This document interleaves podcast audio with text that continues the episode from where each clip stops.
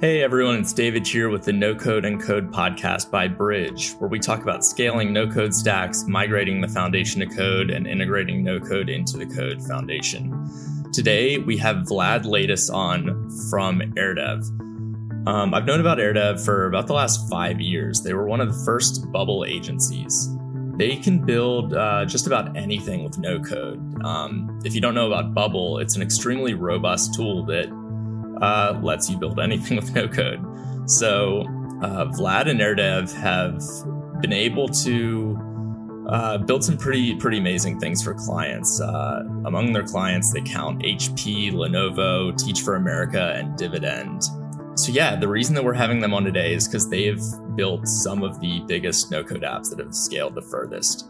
Um, so I'm really excited about this, and yeah, excited for you to hopefully pick up some good tips for uh, influencing your projects. Before we dive in, I want to give a quick shout out to our sponsor, Content Allies. While they're our sponsor, they're also the force behind this podcast being created and other content at Bridge. Content Allies, who helps enable my team and I at Bridge to broadcast our message further by helping us create podcasts, articles, and social content. So if you'd like to expand the reach of your message, visit contentallies.com. Now let's dive in with Vlad.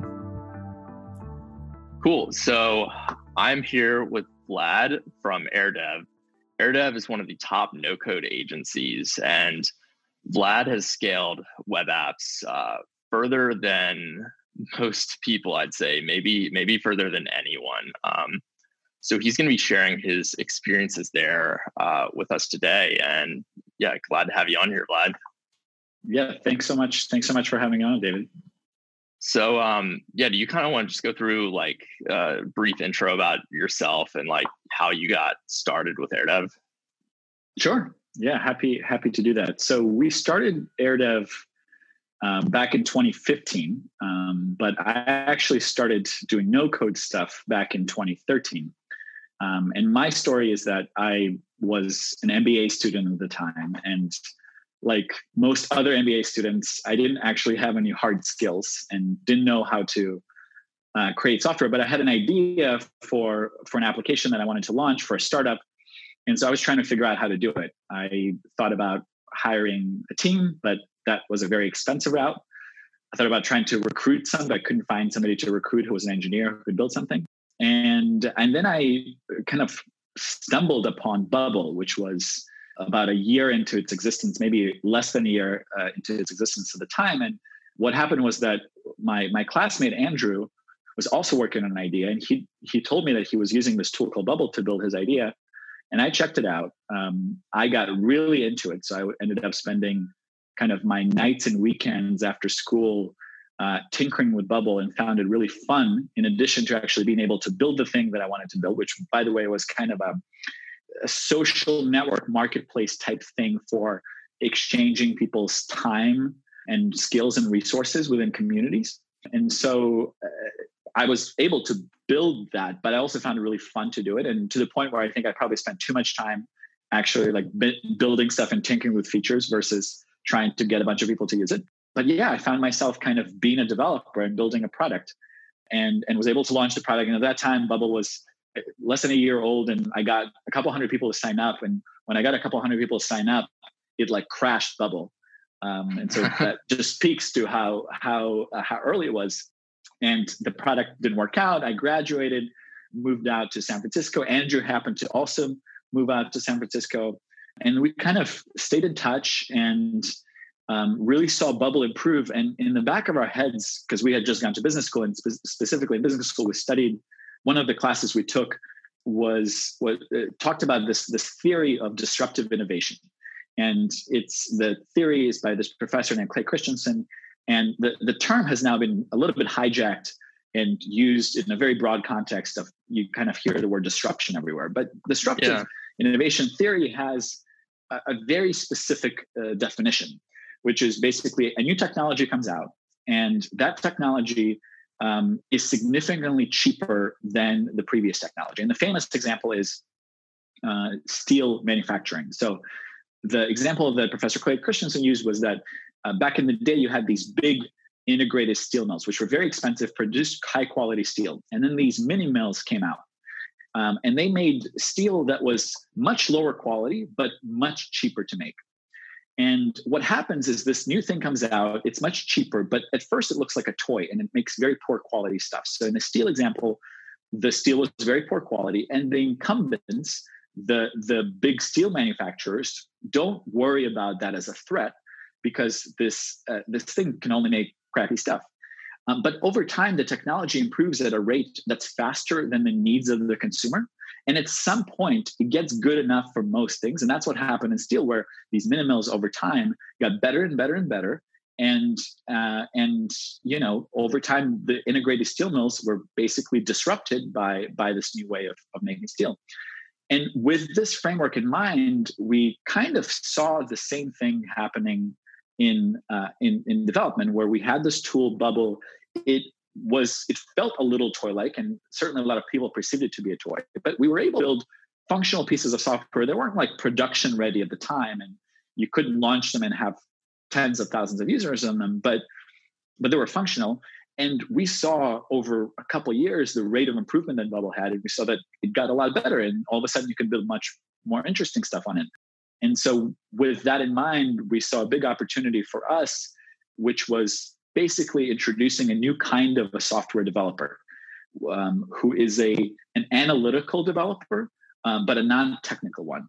And we just think there are a lot more people like that out there. People who are um, you know who are good at spreadsheets but just never learn how to code. Um, and so that's a very long story to to your short answer but that was yeah. kind of the the genesis of of airdev back in back in 2015 that's pretty awesome. And were, were you, was Clay Christensen actually your professor? No, no, he wasn't. He wasn't our professor. He he did speak to us. Um, yeah, times, he's at Harvard. He he's at Harvard, right? Well, he he passed away recently, but he was yeah, yeah, yeah. he was at uh, he was at Harvard, and he, yeah. um, he, so he taught classes for a while. But then when we were there, he wasn't teaching uh, full mm. time anymore. So we had we had a different professor, but um, but Professor Clay Christensen uh, spoke to us a few times, and we still were studying his theories um, through through the through the classes. Yeah, that's still very cool. I mean, I'm sure that even if he wasn't teaching it every day directly, that you're still getting getting the information really close to the source. Whereas, um, yeah, absolutely. I, I mean, I read his book. All my friends read his his book. I mean, yeah, he's uh, he's he's a legend. Yeah, yeah, he he's got he's got some very interesting theories, and I think there's a there's kind of a danger in in reading these theories and kind of seeing it everywhere, like basically yeah. over applying whatever, and that's not just his theories, but any theory. Um, and so eh, there's always there's always an argument to be made whether um, a specific application is actually a good representation of that theory. So um, yeah. There was a big argument at some point of whether Uber was a disruptive or non-disruptive innovation. Mm. And I don't actually know that I have a point of view on that, but this to us felt like a very close. Um, it, it, felt like a pretty good fit. New technology, yeah. looks like a toy, evolves quickly over time, um, and so so yeah.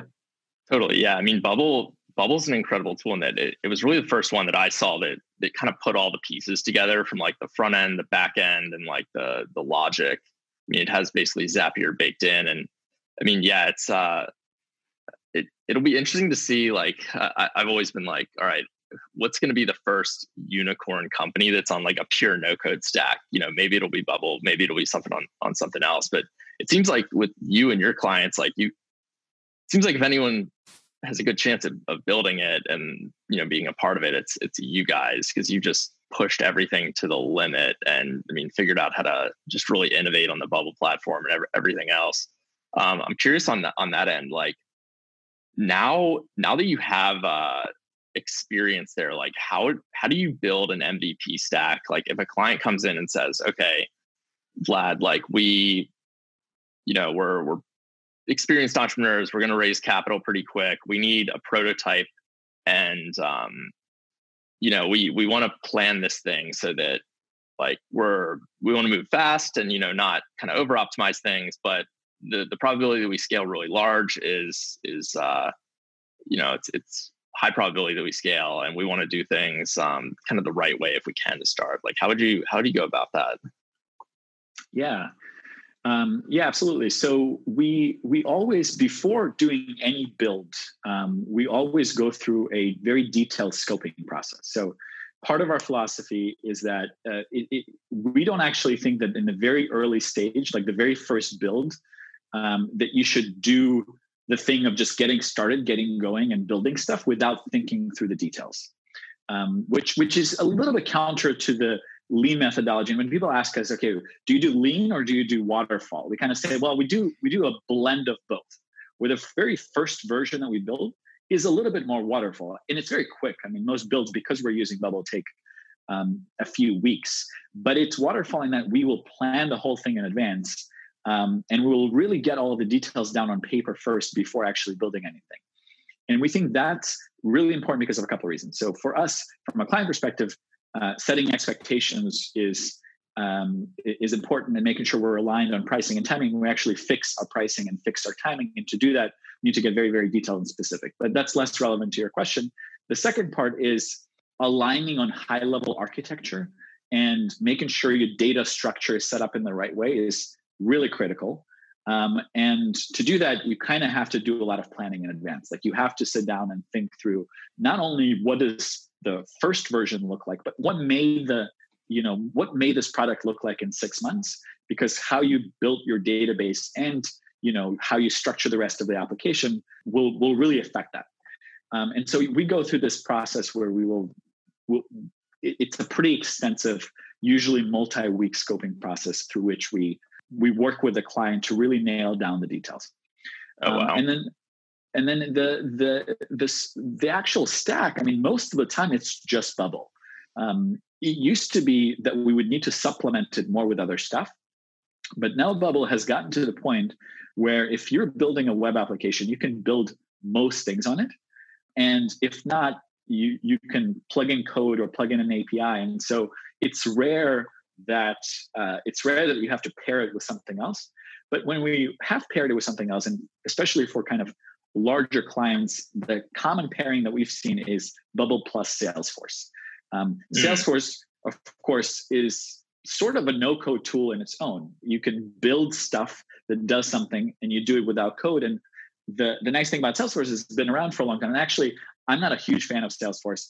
I feel like Salesforce is a very sales driven product. And as a result, they've kind of cobbled a lot of stuff together in a way that's not necessarily the most intuitive. Um, it's not kind of a product driven product, it's, it's more of a sales driven product. But it does have lots of integrations with enterprise level stuff. And so that, especially if you're building more of an enterprise level product, the Bubble plus Salesforce stack um, can be can be a powerful one. That's really interesting. Yeah, I mean, it, Salesforce is kind of like I, I, think it was the first, uh, very first SaaS tool, like cloud cloud SaaS tool. Exactly. Yep. Um, yeah, I mean, so many people use it. That that would make sense. So with with that, um, with that being said, like on a technical level, how do you guys uh, integrate into that? And I'm curious, like the first time you did it, like what were some of the kind of novice mistakes that you made? Um, you know, for, from like a stability and scalability perspective. And then how do you how would you do that now?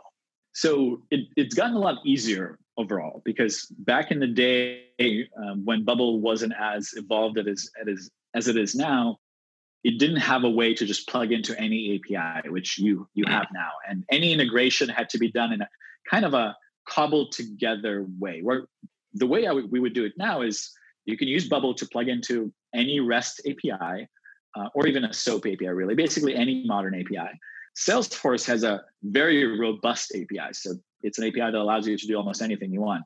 And so between those two things, you can integrate them in in whatever way that you want to. The critical piece with this sort of a with this sort of a stack, um, and really any stack when you when you integrate two big tools like that, is where does the source of truth lie and where does the data actually? So we have some of our biggest clients from that, that we built products for back in the day we ran into issues of kind of having to store data in two places and having it to be in sync and that producing all kinds of issues. And sometimes those issues aren't even related to uh, to like sometimes they're related to something we did sometimes they're related to you know salesforce has an outage. All of a sudden anything you do in bubble is now not being updated in salesforce. Uh, now you have records out of sync you then have to somehow sync them like that's a that's a big issue. And so really keeping architecture in mind and ideally having one place where um, where the source of truth data lives is is important. It could be that it depends on the kind of data it is. So a lot of the time when you have a bubble plus salesforce stack you might have some data where the so, so, source of truth is salesforce some data where the source of truth is bubble. Um, but ideally there isn't uh, a lot of data or ideally any data where it needs to live and be synced in both places. And if there is, then you better make sure that there are good processes in place for when that fails and data gets out of sync. Interesting. Okay. So you're fine having the source of truth being in two areas. You just need to make sure that it's explicitly defined which area is which um, so there aren't any syncing issues. Yeah, because you might, uh, well, I think ideally the, if the source of truth is, is in two areas, it's different truths in each area, meaning like your Salesforce might have your business data of all your transactions, but your bubble might have the users who are actually logging in and viewing those transactions. And so, two different sets mm-hmm. of data um, that aren't that, that that are living in two different places. And then sometimes you might need to have, and and ideally you don't need this, but if you need to have the same data that lives in two places, so if you need to have you know the, the list of transactions living in both places then you better really make sure that the, the sync between those two is is is robust. Yeah. Yeah it's, it's interesting you say that because i've seen the same thing with with clients i've worked with and i mean with my personal personal work as well. It's once you start to have multiple sources of truth everything just gets super messy and that's sort of the thing that um i mean it seems like like going into it uh, i know that I, I focus on this now it's just making it so there is only one and it's like a defined source of truth and and you really have to be disciplined about that like as the you know the founder the lead technologist or you know ideally everyone on your team just understand the importance of not letting that get out of control because yeah i mean if if you're scaling and you just have multiple sources of truth it's like how do you calculate data on you know anything? It's like how many users do you have? Well uh, which database do you want me to run that number on?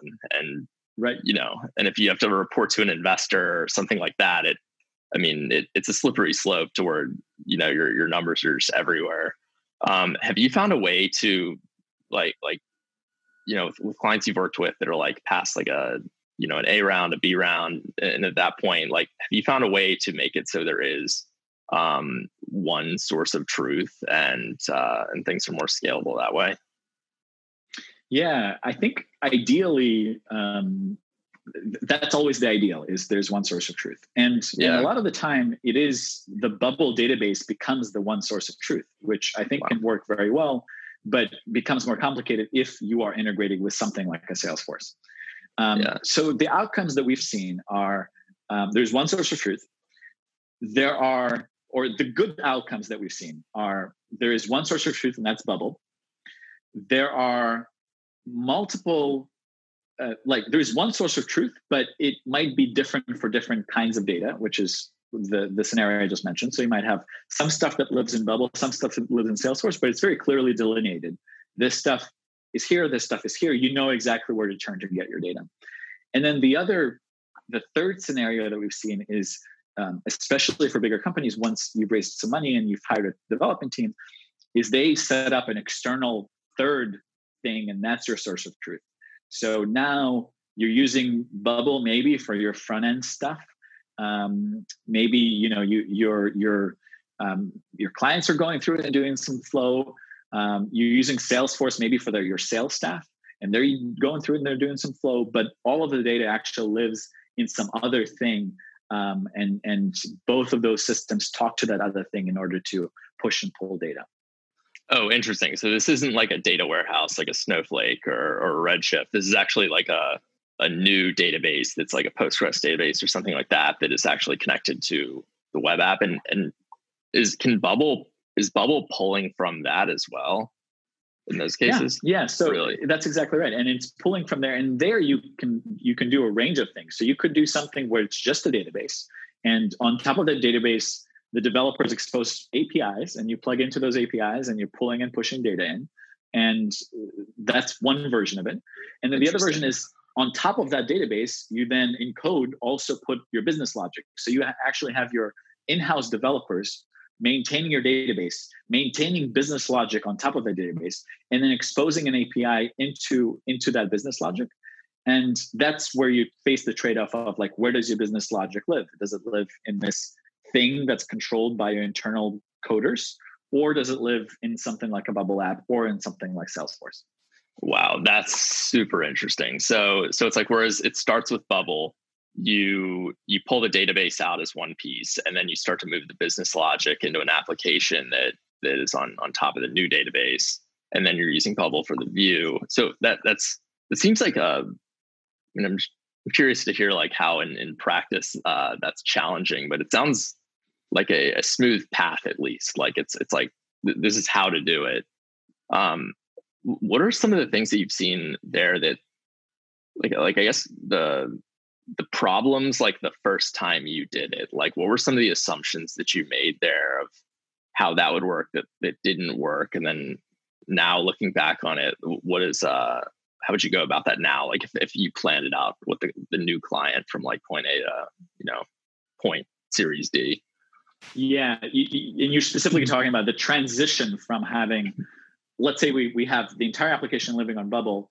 All of a sudden, company really gets a bunch of money. They have an internal development team, and um, what you want to do is you want to create kind of a new stack where the business logic and the database lives in code maintained by coders, but we still want to keep Bubble because what that's useful for is creating very quick interfaces for various users to go through and like you don't want to get rid of that benefit but have the the control of of code. Is that is that the is that the right?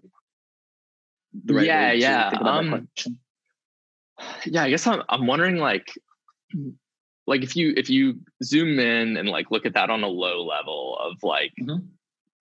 you know i guess like the what were some of the challenges like on a low level to where you I guess like the first time, if we just look at the database, yeah. like the first time you're pulling the database out, like what did that look like if you were to just kind of yeah. zoom in on that story and what were the challenges there? Yeah, totally. Yeah, I think there are there are definitely some technical like I think the the two areas of challenges are like low level technical challenges yeah. and um, and business challenges. So and I think both are probably pretty interesting. On the technical challenges, I think it's the same challenges as you would experience doing any migration. It's probably actually not that different than doing any other migration. So, for example, you have your old database, you have your new database. When you flip that switch, you want to make sure that the new database has all of the stuff that the old database has.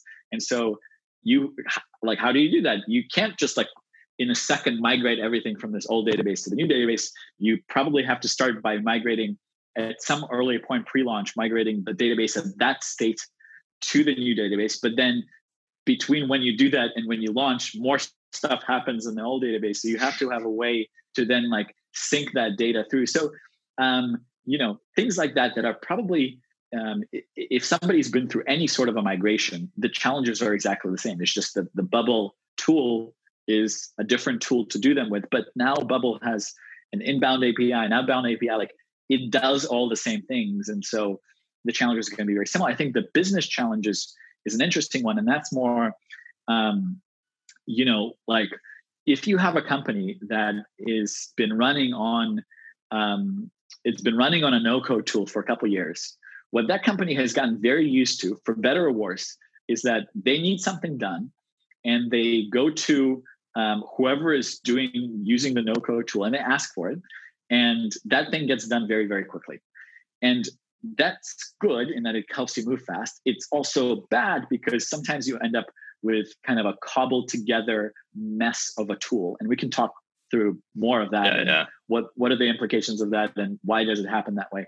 But but oftentimes you you end up basically get pretty fast speed. And so I think what happens on the business side is you migrate, you do this migration, and then all, all of a sudden your speed really drops. Um, and somebody who's in sales and is very used to going to a big client and the client saying, Hey, I would go with you guys, but first you need to have this feature, and then being like, Sure, no problem, we'll have that. We'll have that in a week. Um, they won't be able to do that anymore, and so a big challenge outside of there's lots of technical challenges like with any other migration, but the big business challenge is just your expectations have to in the organization have to be like pretty drastically realigned. Um, yeah, and, that that's that's a big thing to keep in mind. Yeah, I, I know what you mean there. I mean, I was working with with one company, and um, I mean, my startup to it. It, it seems like that's a, a very uh, characteristic case of going from no code to code is is the shifting the culture and the expectations where it's so easy to just build this new thing and experiment with something and then you know that thing becomes kind of a like an expected part of the business an expected feature. And then you know it maybe isn't driving as much business value but it was so easy to create initially that why not? And then you have to like scale that thing. And as you're describing i mean i can see how you're in the middle of migration. And then next thing you know you have like five other database tables that just emerged. And now you have to worry about those. Um yeah i mean i i totally totally know what you mean there. And it i mean one of the challenges that it seems like people face to what you uh what you just mentioned is like just the expect the changing of expectations that when things move into the code realm that they just take longer. They take like two to five times longer sometimes because you just have to do more work planning. It's just a longer process. You, you can't like you know just click a button and have like linkedin oauth like you can in right. bubble it's actually it takes a day or so or you know sometimes a few days. So um yeah, and sometimes that, when when using bubble it should take longer. Like i think a big a, a big thing to always think through with no code is is um, how much planning should i be doing? So and, and there's always a spectrum. There's on one end of the spectrum is i'm using a tool like bubble but i'm going to ignore that completely i'm still going to plan my work just like i were planning it if i were using code the only thing is the execution of it will be done without code and that'll save some time but the um, I will still go through the kind of a very diligent planning process, and I'll really get everyone aligned and everyone on board and all of that stuff before I actually execute anything. And I'll make sure to keep the architecture in mind for the future, and I'll do the right level of abstraction wherever needed. And so there's that end of the spectrum, and there's the other end of the spectrum, which is like you come to me today, you tell me what you want, I'm going to add it in. You come to me tomorrow, and I'm just going to continue kind of adding stuff in, optimizing for doing it as quickly as I possibly can. And I don't yeah. think there's a right answer because the right answer depends on a bunch of things. It probably depends on the kind of a company you have, and it also depends on where in your company's life cycle you are. So, for example, if you are um, in the very early stages, what you want to optimize for is um, iterating very quickly, getting to product market fit, and figuring out really what what it is your pro- what is your product. And so you probably want to be on the spectrum of just like doing things very quickly. If you're later in your company's stage of development you want to optimize for more stability and making sure things are scalable. And so that's where you would want to transition more uh, to to really planning things and and that's that's kind of the product lifecycle factor but there's also the kind of a product that that that you have so um, you know, for certain, like if you're doing a B2B SaaS tool, there's probably more room for um, kind of like tacking on features quickly in, in sort of random places. And if you're building like a, a B2C social tool that has to be very streamlined and um, sort of very sleek for it to be a good experience, you probably need to do more planning about how, like, how will it all work? And so I think the there is no right answer that's universal but knowing like thinking about that in an active way as you're doing no development is is important totally yeah and as you're as you're describing the process you go through with clients it it makes me think about okay so once you get uh once you're working with a client where there's a kind of larger team on their end that's interfacing with you and you know maybe there are I, I don't know like five bubble developers or, or whoever are you playing like lead engineer lead product uh, manager to, to kind of um, manage them under under you and say okay here's how we need to handle architecture. Here's how, what you need to do and kind of instructing that way yeah so so me specifically sometimes sometimes not but we do have a pro, we do have a project manager on every on every project and that product manager may have one developer, two developers, three developers, um, and but but they they they have to be on it. Every project has them, and mm-hmm. we we don't just kind of we we used to do this uh, of kind of just pairing a developer with a client and saying, okay, you you work it out. But we found that you need somebody who is making sure to orchestrate things in the right way. So we now we make sure that there's a there's a product manager on, on every project. Interesting. What's a situation? Um, I guess what's the most amount of uh, team members on, on your team and their team that you've collaborated with on one project that's that's scaled pretty large? Yeah, I think on our team the most is probably like three or four, so not that large. I mean, there are sort of diminishing returns to this stuff as you, um, especially with Bubble, you can get a lot done with a small team, and once you get to a three to four member team, um, you can move you can move very quickly. And so we haven't gone past that. And then on the client side, um, I think there's a there's kind of an interesting there's there's an interesting trajectory that companies goes through. So in the early stages, you have um, one, maybe two people that you're working with. You have your CEO or the product person or whoever, but there's somebody who's in charge of product, and that's where you're working. If a company then gets past that stage and starts scaling, all of a sudden there's a whole bunch of people that get involved in different roles. And usually they don't have processes in place yet to kind of collect everyone's feedback, process it, and have a single point of contact or a couple points of contact um, and so all of a sudden you go to having to interact with a whole bunch of people. And then if you go get a little bit further, the company um, figures out its processes. They have, um, you know, they have their own product managers. They have their own um, scrum masters or whatever you want to call them. And then uh, that's where you go back to having fewer points of contact because they they now filter all the feedback to those few points of contact and and we are working with those. So it's kind of an interesting interesting cycle that that you go through on the client side. Yeah, yeah, yeah. I mean, it's it seems like a lot of it is, um, I mean, a traditional relationship as far as like a, uh, a web development agency and a client. Like as the client scales, you'd work with them, and then there's this uh, this parallel thread of like, okay, what what are the unique aspects that that no code brings to that and um and how does that change things? And um yeah i mean it's it's it's really interesting on that level and i'm curious if you know if you think there is anything like different um different on the no code end like a different kind of fundamental thing like yeah um well, maybe this is too I, big I of a question. No no no I, I i think that question totally makes sense and i should preface all of my answers is that in the no code world, we have a very specific perspective. We use this one tool called Bubble because we think it's the most flexible and allows us to build the greatest range of things. So there could be lots of answers to a lot of your questions for people who are doing things on using different tool or they just have a different process. So my answers are kind of based on our process and based on using this tool. Um, but but I think the key the key difference really is is the speed. Um, and so, if the key difference is the speed, you you kind of have to um, adjust your process based on where in that spectrum you want to be.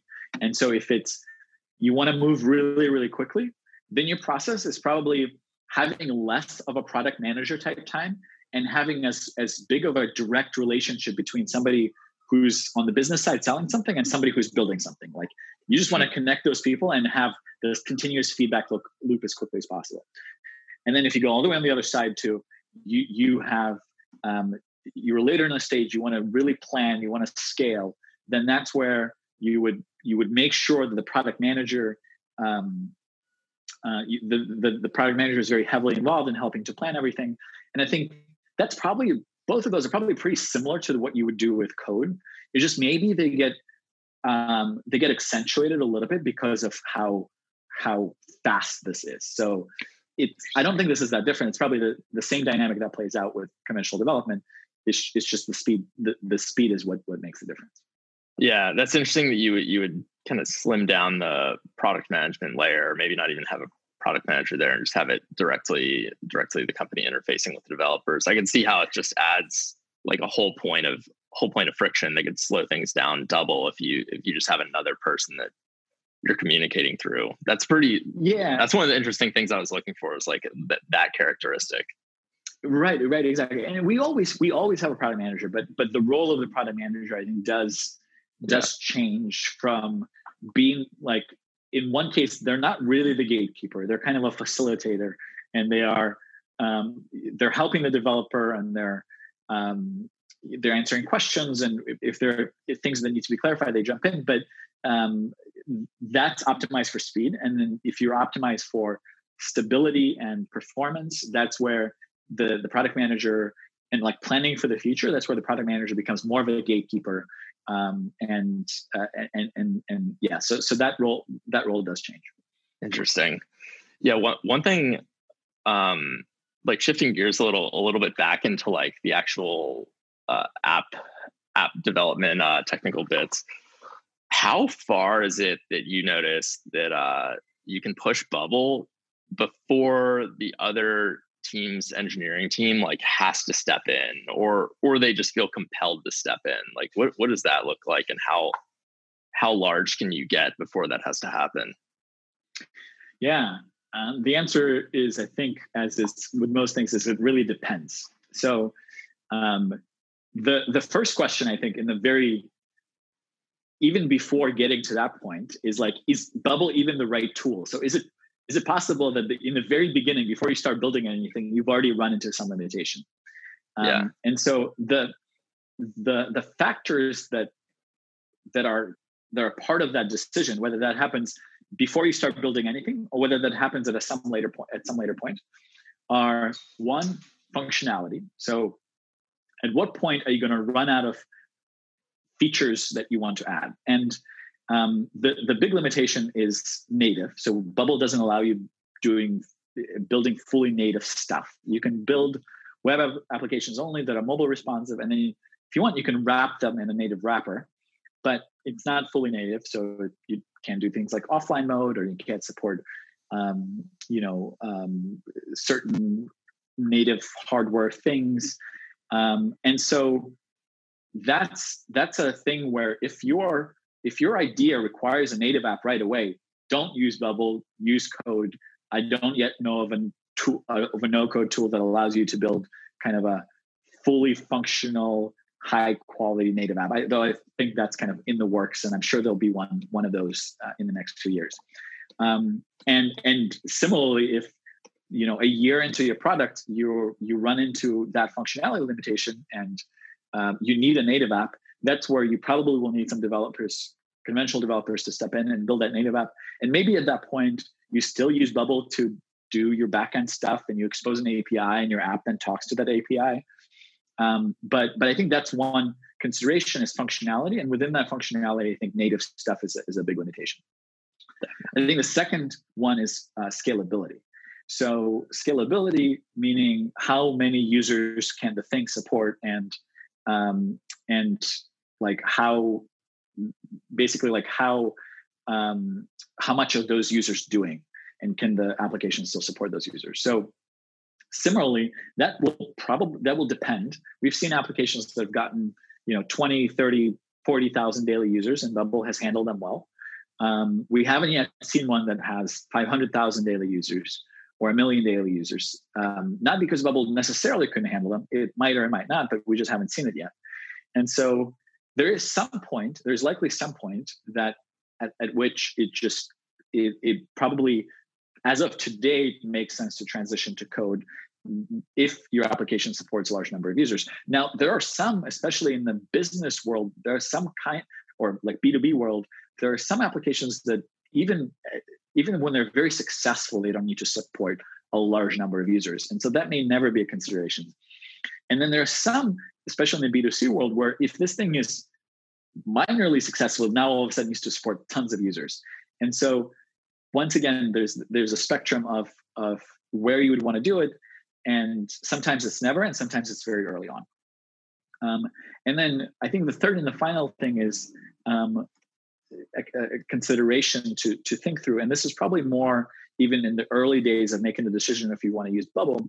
Is is a critical is performance and speed of the, the speed of execution the the core of your application and what i mean by that is like most people will probably say yeah performance and speed is really important to my application but i specifically am talking about things where um, where that is the critical piece of it so for example if you're building slack or if you're building whatsapp the thing, you know, Slack, I think, was looking to optimize every message sent so they would execute under 0.1 seconds. And to do that, you just need a very precise level of control. And you won't have that level of control in Bubble. And so, like, you shouldn't even start. If you're building a Slack competitor, don't use no code, or at least don't use Bubble, because you're not going to have that level of um, precise fine tuning. And if your whole business depends on this extremely fast speed of, of doing something, you just won't be able won't be able to do it. But if you're building Airbnb and you know your booking action takes a second or two versus 0.1 seconds, it doesn't really matter. That's an action that somebody does relatively infrequently, and they're they're not going to go away and not use your platform because um, because of that additional second. And so um, that's the other consideration. Um, and and I think that's more of an upfront one of should I even should I even use no code to to to build this to build this tool? That makes sense. That makes sense. Yeah, and on the um on the end of uh oh geez, what was it? Um the the infrastructure bit. Um how many users like have you seen where it starts breaking down. And like either users or or complexity where i guess there are just like tons of tons of tables tons of associations and maybe fewer row count but just more of those. What are some of the kind of numbers there that you've seen in your experience where either things start to slow down and to where they're a huge nuisance and then you're like okay should i move to code? Or um, when does it just a, a hard stopper and the, you know the whole app will just lock up? I i think most of the answer to that depends on how well you architect the application um, there i don't think there are any kind of absolute numbers or some okay beyond this number of users doing this many things, that's where it, it doesn't work. You might have an application where you've built it and architected it poorly, and at 10 concurrent users, it breaks. It just won't support 10 concurrent users.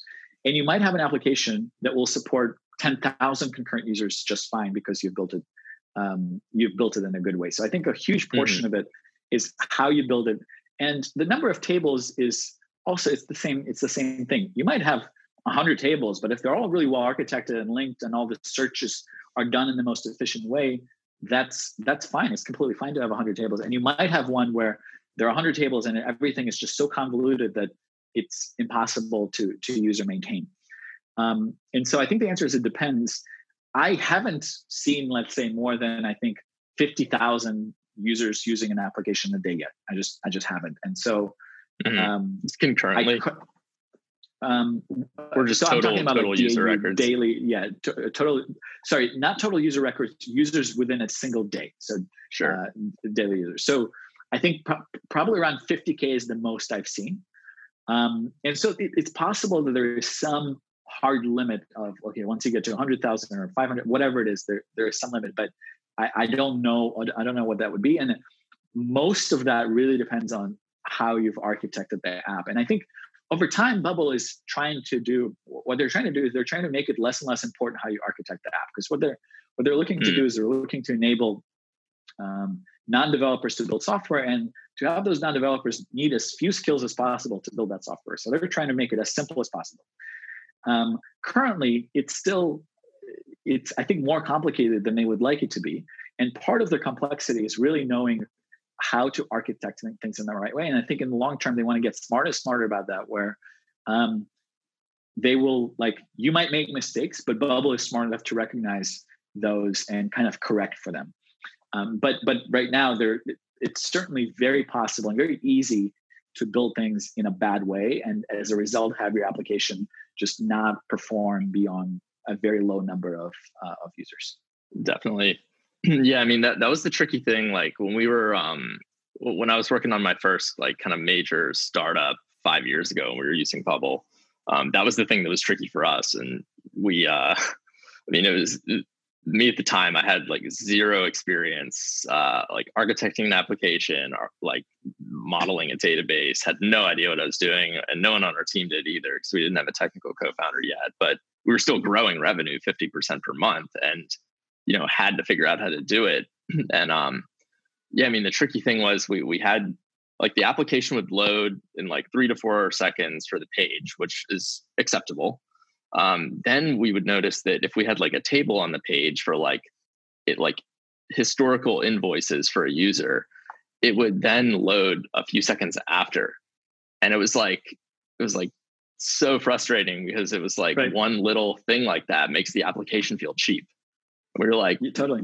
It, it's like, you know, not like a hard blocker, but we are like, there has to be some better way to do this. And um, I mean, we were trying to figure out how to re-architect it. And um, I mean, we we tried like hiring so many people to do it, and I I don't know. I guess we maybe we could have done it.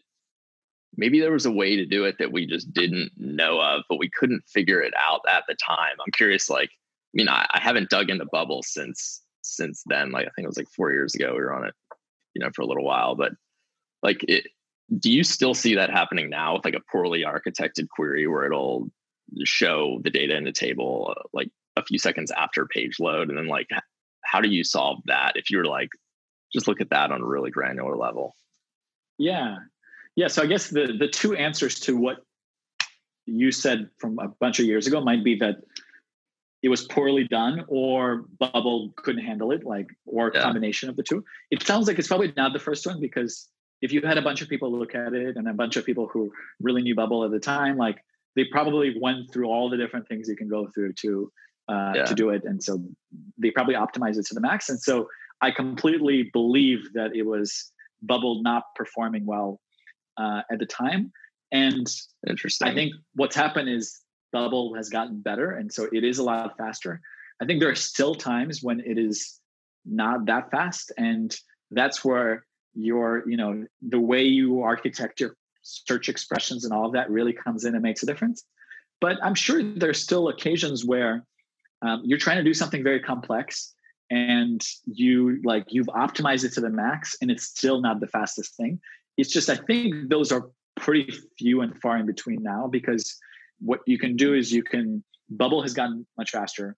You can do more complex expressions and you can um, you can change your database structure to accommodate for things that that uh, things like that. So for example if um, if you needed to do some complex nested search expression in order to display some data one solution is try to like optimize that query but one is to update your database structure where you no longer need to do that complex of a query.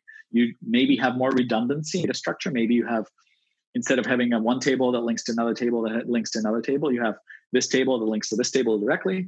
And in addition to this table linking to this table and so now you have multiple points of, of links where you may only need one um, from kind of a structure perspective but that really helps with speed. And so um, most of the time there are ways to do things like that that will allow you to have it be relatively fast. And when i say relatively fast it's still not to the point of a different tool or building it with code or somebody who's really good building something with code because you just can't control every aspect of it.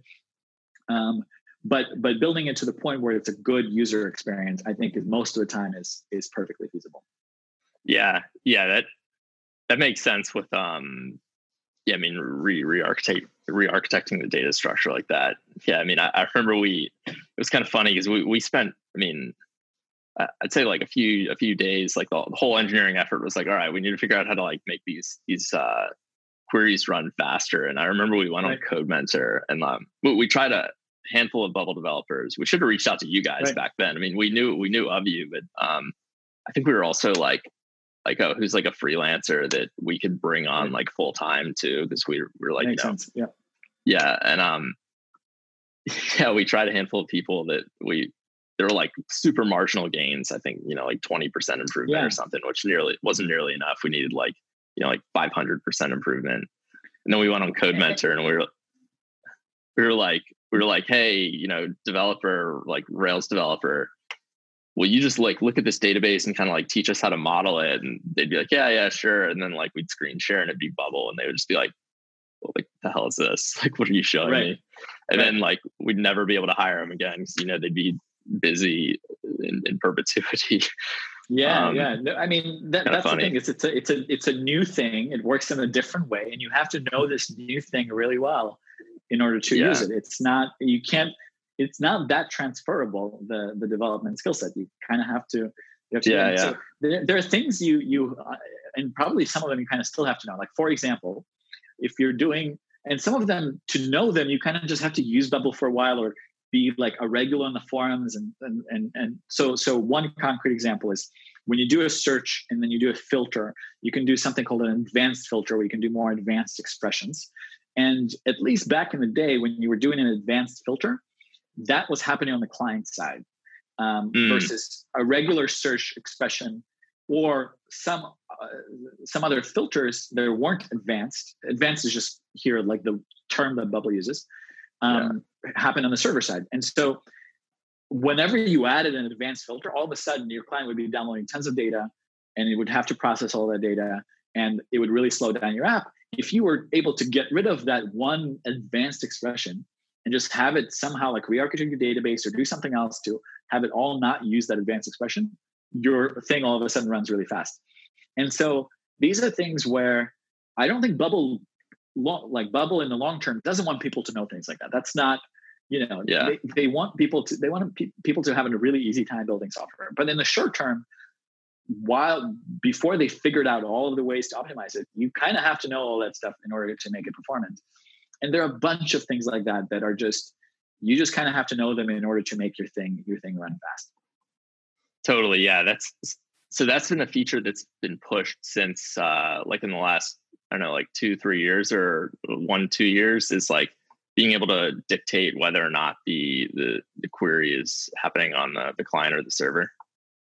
No, it, you don't have control there. over that. You just kind of have to know that if I add advanced filter, Bubble yeah. will do this on the client side. And if I don't add an advanced filter, it'll do it on the server side. So if you know that, you can just not include an advanced filter and then it'll happen on the server and it'll be faster. But it's, yeah, you don't control that yourself. You just control what the query is. And then based on that query, Bubble will decide. But you kind of have to know what Bubble is thinking in order to optimize that query.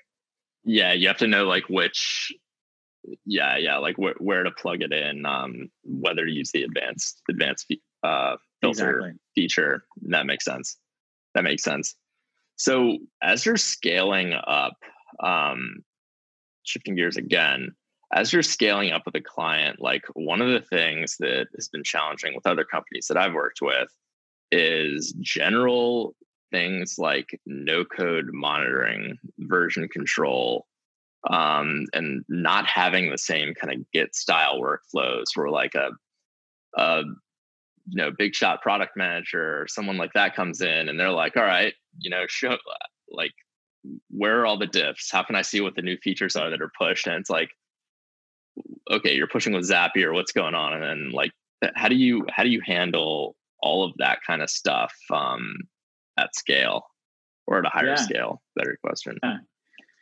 um yeah bubble is still catching up to a lot of that stuff um so for example, one of our larger clients was in the um, they were scaling when Bubble was a lot less mature, and at that point there was no versioning. Uh, there, there were no multiple development branches. There was just your development branch, and there was your live branch, and you would just do the work in the development branch and push it into the live branch.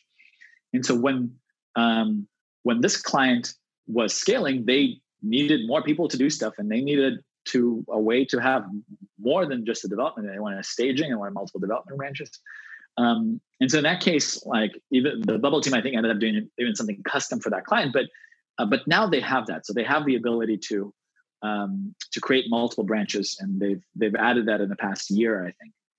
Um, they don't have the show me the list of changes thing that you mentioned. So that's yeah, that's one where somebody would come in and and they would they they might expect this, but they they wouldn't be able to see it. So you kind of have to accommodate it with something else. You kind of have to maintain a record somewhere of you know here are all the things that we've done as part of this release. Um, and there are other yeah, I'm sure there are other examples too of this, but um, but but the bottom line is Bubble is sort of starting from catering to the very early stage entrepreneurs, and then over time they're building building more and more stuff to uh, cater to later stage entrepreneurs and bigger companies as their clients kind of mature with them.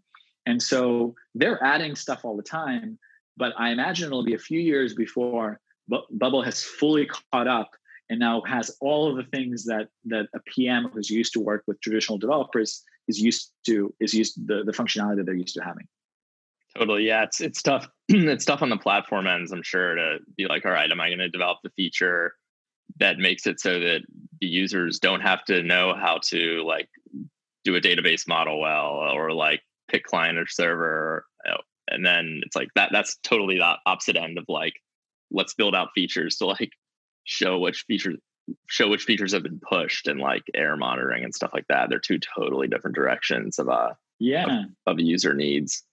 Um but and yeah I mean, very intentionally chosen early stage people as their target audience.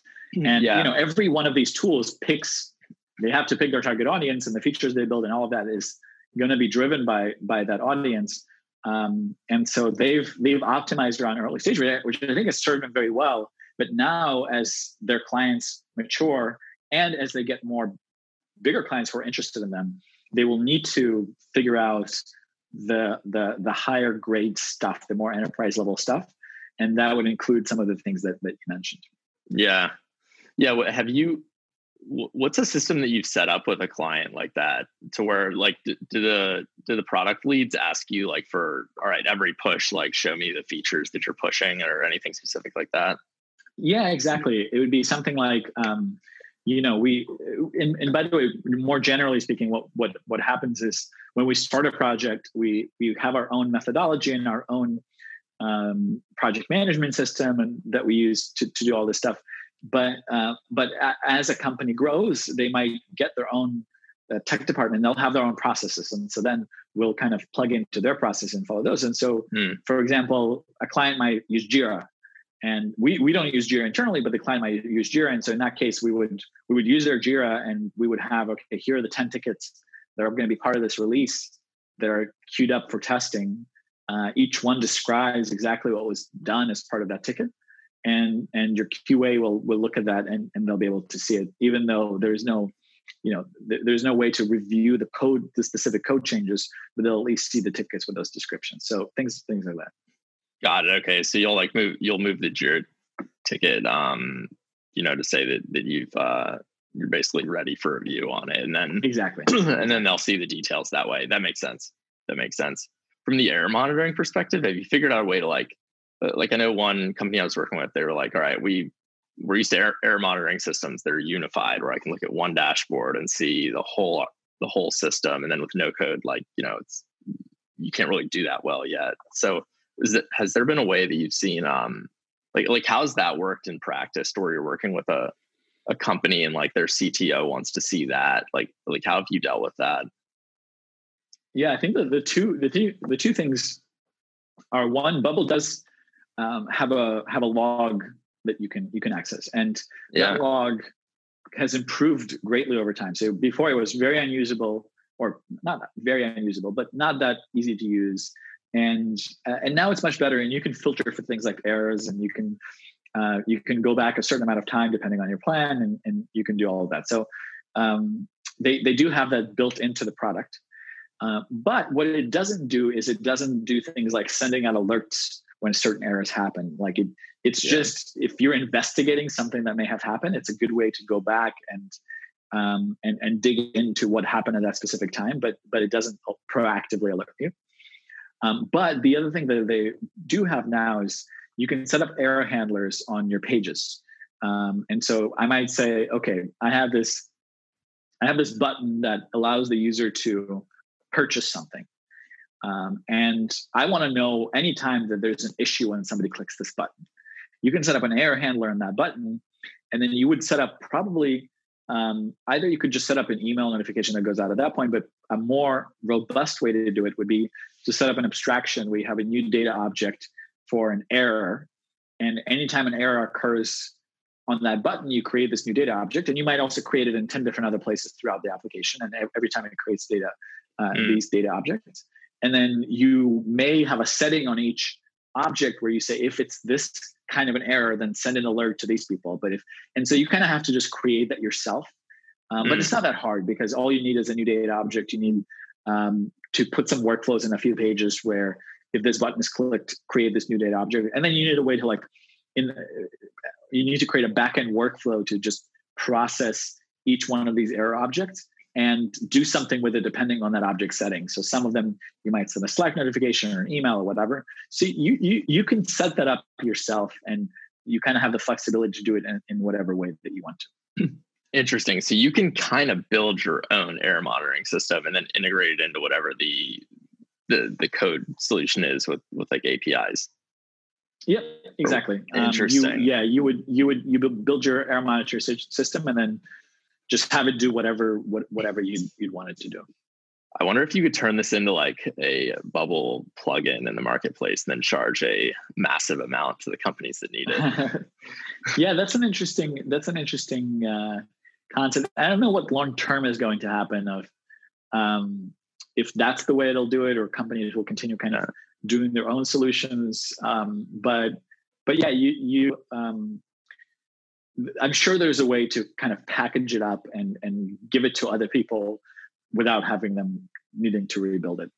Yeah, yeah. I didn't realize. I, I guess we didn't get far enough in Bubble when that when I was working on it to try to do this. But that's really cool that you can actually like see see the errors show up and then build a workflow around them and bubble gives you access to that information um, and you may not have been able to do it at that point. Like the, the, there are a couple of things there that were probably not available five years ago if i remember correctly. So yeah. the error handler thing of being able to detect an error i don't think was available at that time um, or maybe it became available around that time. And then the ability to have backend workflows also at some point um, became available wasn't available before. So it's very possible that you just couldn't do those things at that time, and and there was really no way around it. No, you can. Yeah, I mean, it seems like it with Zapier too. I mean, you can set up like uh, zaps to trigger when an error happens. So I mean, I imagine that you could you could hook that into um you know whatever your other system is like yeah i don't know if you've seen me on twitter talking about like a github for no code but like okay what does that look like which is a very abstract idea. Like it wouldn't look right much. It, it probably wouldn't look very close to GitHub, but something that like would be able to connect at like an infrastructure level, like the no code and code worlds, um, with like these kind of features that are that are more advanced. And I mean, yeah, it seems like from the error monitoring perspective, like I mean, maybe there'd be some sort of a way to like hook in yeah, I don't know, create like a create like a plugin and plug in um in in Bubble and then like set up some sort of Zap that that unifies like the errors.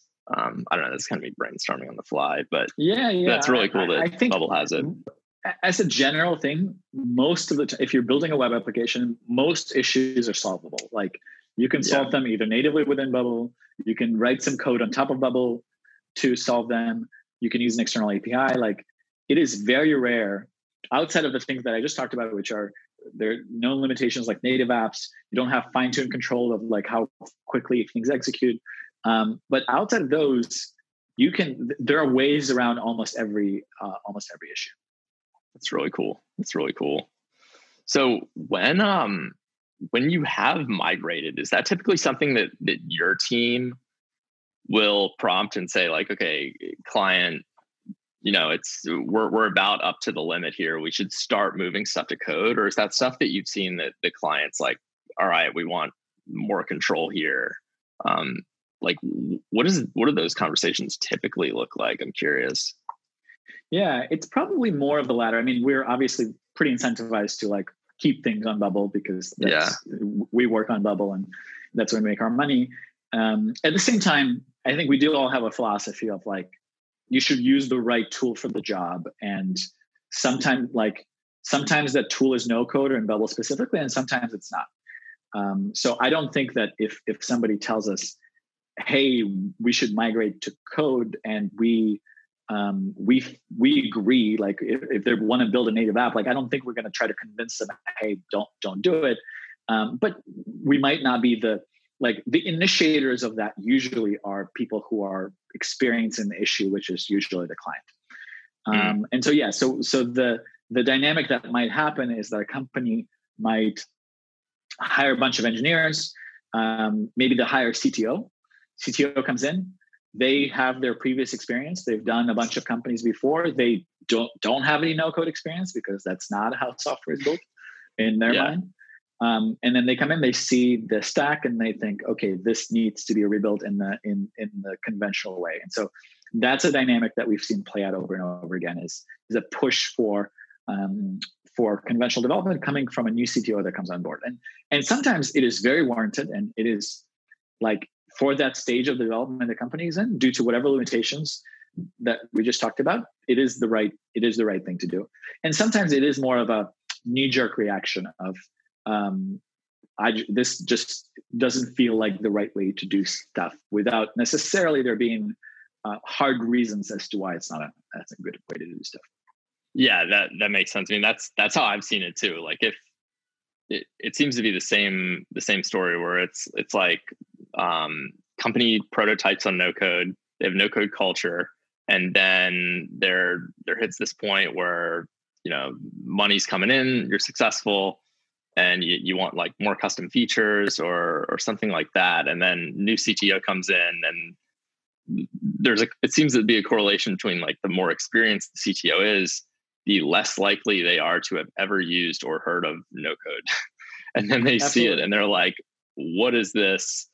All yeah. of it's got to go. And and I've seen, I mean, I'm curious to hear your experience on this, but the way I've seen it play out in, in each case, and um, I mean, I could go into some detail on it, uh, like my startup, um, but it it swings in the all right, we're gonna do everything in code, and then what happens is like the ops team doesn't have their analytics; those get all messed up because you shift the database, and then like the cult the development culture slows down tremendously, and like the whole business team is used to pushing pushing code, can't push it anymore, and like and then it inevitably swings back, but it's like this very painful, long process of swinging back, and like I mean, one of the things I've been doing is uh, with like the consulting that I've been doing right now and the um and just the the content that I've been creating is like like how do you just instead of trying to instead of swinging all the way into the code direction and then like reaching this code no code hybrid like what if we can just build the playbook to go no no code code right out of the gate and then save everyone time and money and right and make everyone happy um but but you know teach teach the the no coders how to do code in a more code code centric way and then the, the coders like all right, here's this no code paradigm to integrate to. Um, it's really interesting that you've seen the same thing, and I'm I'm curious to like see more patterns, see more patterns of this, and see if it's just like the case every time. And it almost seems like it is. I mean, I, I have yet to see a case where it hasn't been.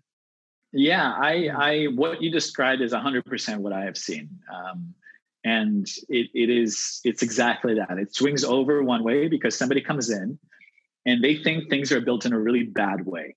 And the reason why they think they're built in a really bad way is because of all their experiences in the past suggested they built in a in a bad way. So you, if you, you know, sat down with that person and you gave them something that said it's all right, you know, take a deep breath. Um, here's what's going on. Here's why it might be good. Here's why it might be bad. Here's why you might want to migrate. Here's why you might not want to migrate. And here are all the considerations. I think that would be um, that would be very useful. And and really, you know, no code. I, I really don't like the term no code because um, it suggests that it's like this complete deviation of how software has been built, but it's really not because all that it is, it's an abstraction on top of what's been what on top of code and and but code is abstraction on top of other code. So like back when you started, back when computers became a thing, everything was done in zeros and ones because that's you know that's the only way electricity works. But then on top of that you build assembly languages and then on top of that you build programming languages and then you know your ruby on rails and frameworks. And so over time abstractions are a known thing in code and they happen um, they've happened very predictably. And it's just the next abstraction it's it's not a new it's not a different it's not that different than what's been happening before. And in every level of abstraction, there are always people who are saying, well, I like doing this this low level way because it gives me more control.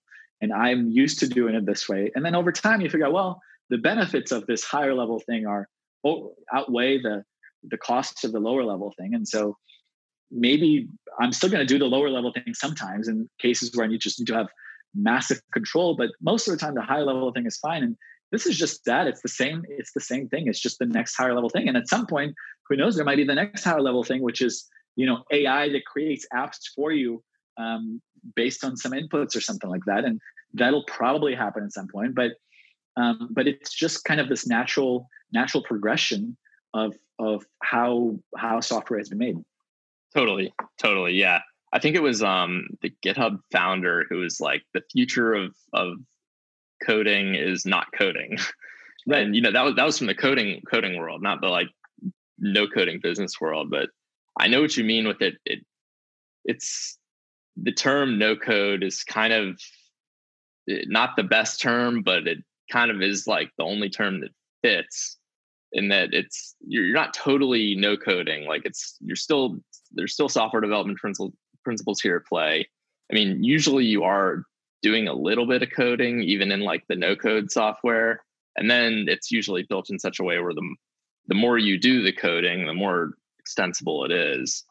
Right. Um well and under yeah. the hood it's all it's always converting to code right? So it's always code it's just that how do you construct the thing? Yeah. you, do, do you use code or not use code? And and so bubble before was using this term visual programming which didn't really yeah. catch on but but i actually think is a better way to represent what it is which is your programming stuff. It's just instead of writing letters on a black screen you are you know dragging things around and clicking things. Like it's just a different way it's a different way to program.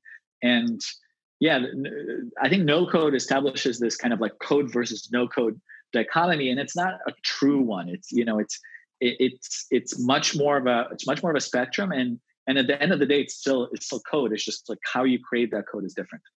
Yeah. Yeah it seems it seems like the the dichotomy comes in where where it's like the business users building the software now and that just introduces right. this whole new array of issues that never were there. Totally. And yeah i mean it, it seems like that's that's part of the issue and then like culturally i mean what i've seen is like when when there's this shift of all right we're going to do everything in code going back to this um the situation of like a new software development team comes in new engineering leadership comes in it's like it seems like it, it's this huge cultural issue where like the, the engineering methodologies aren't really in play in, in the no code space and um yeah it's sort of like like proper proper data modeling like uh, are you using a process and planning your your whole system right like most no coders don't do this. Like you, the fact that you guys do this is amazing. I wouldn't be surprised if most professional no coders don't do that kind of stuff either because they're all coming from this business end. So i, think that's yeah. right. Yeah it's it's it's that it's that um it, it is about a new group of people. Really that's what it is. Because in the past though there was a new abstraction added every time, it was still the developers, the coders that were using that abstraction. All of a sudden, now you have this much greater group of people who don't know necessarily what they're doing. It's their first foray into software development, and and they're jumping in and they're building stuff, which is very scary, and there are mistakes bound to be made. But like that's a, I think that's a natural thing to to figure out, and it's happened in other places. So you know, before PowerPoint became a thing, um, the way you would create your PowerPoints in an organization or your presentations in your organization, um, because PowerPoint was a thing, is you would come to a department that would put together your presentation for you. I'm sure it was very nice. I'm sure it took a long time, and you had professionals were very skilled in that thing doing doing PowerPoints. And then PowerPoint came out, and and all of a sudden everyone was doing presentations, and I'm sure there were a lot of crappy presentations. I'm sure people were making stuff that was not up to standard, and and then you might still have some people who are professionals in that and that's what they specialize in and they study the tool more deeply and they think about how to structure it more deeply. But you also have a lot of people who don't necessarily need all of the bells and whistles. They just need to be able to build a basic thing and and it's okay that they don't know all of the you know all of the crazy details. Obviously you should still make sure that there are certain things in place like security and all of that. But um but yeah i think that's that is the that's the crux is, is it's a whole other group of people and it's a it's a much larger group of people the, the, at least the potential size of that group of people is much larger than the current group of developers it probably still it's not now yet uh, but it will be and so it, yeah. that, that that's a big that's a big shift yeah it, it, it will be interesting to just, just see like i mean, right now there are so many software developers, like you know, hundreds, millions, right? right. millions, like tens of millions. I, I don't even know how many. But then the amount of no coders is so small. But it it does seem like, I mean, you have all these business users that are just using a little bit and a little bit and a little bit more, and you know, they may not consider themselves a, a no coder or you know whatever you want to label these people as, but yeah, I mean, before you know it, there's it's going to be like just about every business user is using these tools and then like how do you how do you make it so it is more smooth with with the the software development engineering culture and them now now in this unique area of being able to build together more or less um, it's a really interesting interesting challenge um, one question that i have for you that's not related to the no code space as much, but it's related to a. Uh, you said this at the beginning, and um, it it reminded me of um, when I was running my web design agency, and we were building basically small business websites. Um, mm-hmm. You said you said AirDev does fixed timing and fixed pricing, which is very interesting. Um, we would do that with with small business websites, but there was always a clear out like it was always like okay we launch this thing we'll build it on something like squarespace we'll teach the client how to maintain it and that was that in this instance it's it's interesting because with software development it's almost like like how do you do it without having a retainer pop out the end um and is it like fixed timing and pricing only on the prototype or like do you actually do that past the prototype where it's like feature by feature or is it does it convert into a retainer model? I'm really curious about that from the agency perspective. Yeah, yeah, good question. Um, the we so we do have a retainer model. Um, in some cases, at a certain point in a project, it becomes very difficult to do everything feature by feature. And it's too slow. Like companies don't want that because they just want to be able to move very quickly. And if you're then are like, well, let's sit down, let's think through this feature, let's figure out how long it's going to take and price out, that just doesn't work. And so we absolutely have a retainer model, and, and a lot of our clients, and especially ones that are growing uh, quickly, will transition to that model, and it's a better model for them. At the same yeah. time, most of our initial builds, um, 95 plus percent, are are fixed price and fixed scope. Wow! And the reason for that is because, um, and for a lot of them, we'll continue doing fixed price for a year or something. And and the reason is when we when we started um, well, two reasons. And I think I touched on them briefly before, but it probably uh, makes sense to explain them a little bit more. Is when we started, we were new to the world of software development. Um, we're kind of feeling it out as we go, and we thought we we thought what are the what are the issues that people are having with software development firms? What are the problems? And the biggest problem that we found by far is misalignment of expectations. Clients expecting one thing, developers expecting a different thing. All of a sudden, the project takes two to three times longer. There's a rule of pi. I don't know if you've heard of that before, but basically, you take the developer's estimate estimates and you multiply them by 3.14 in order to get to like how long and how much it will it will actually be, which is a crazy thing. And so, a lot of people are very unhappy with their developers. And and what we said is we need to figure out a way to to not make that be the case because we want people to be happy with our work. And and as part of that we need to fix our pricing and fix our timeline. And to do that we need to get very very detailed in scoping and really figure it all out first so that we can we can properly estimate it. And that works that works well. And the huge benefit outside of the client knowing exactly how much they're going to pay and how long it's going to take the huge benefit is the upfront thought makes for a better product you then because you're spending the time upfront to think through the edge cases, you will end up with a better thing that if you kind of just dove right in and uh, and started building stuff. And and of course, after we launch the initial thing, sometimes we'll continue doing these kind of discrete chunks that we'll price out and scope out um, on a fixed price, fixed timeline basis. And then sometimes, especially when the client gets gains traction, we'll transition to a retainer model because that's more flexible. Um, but but we really have found that that first thing to be fixed being very very useful for both us and the client. Wow. Yeah, I'm sure. I mean, on the client end, they love it. They love it. It's. I, I'd be curious to know how many software development. I guess how many code software development agencies would ever do fixed pricing. I just if yeah, I was running one, I'd be like, big, man, I'm never, I'm never doing fixed pricing.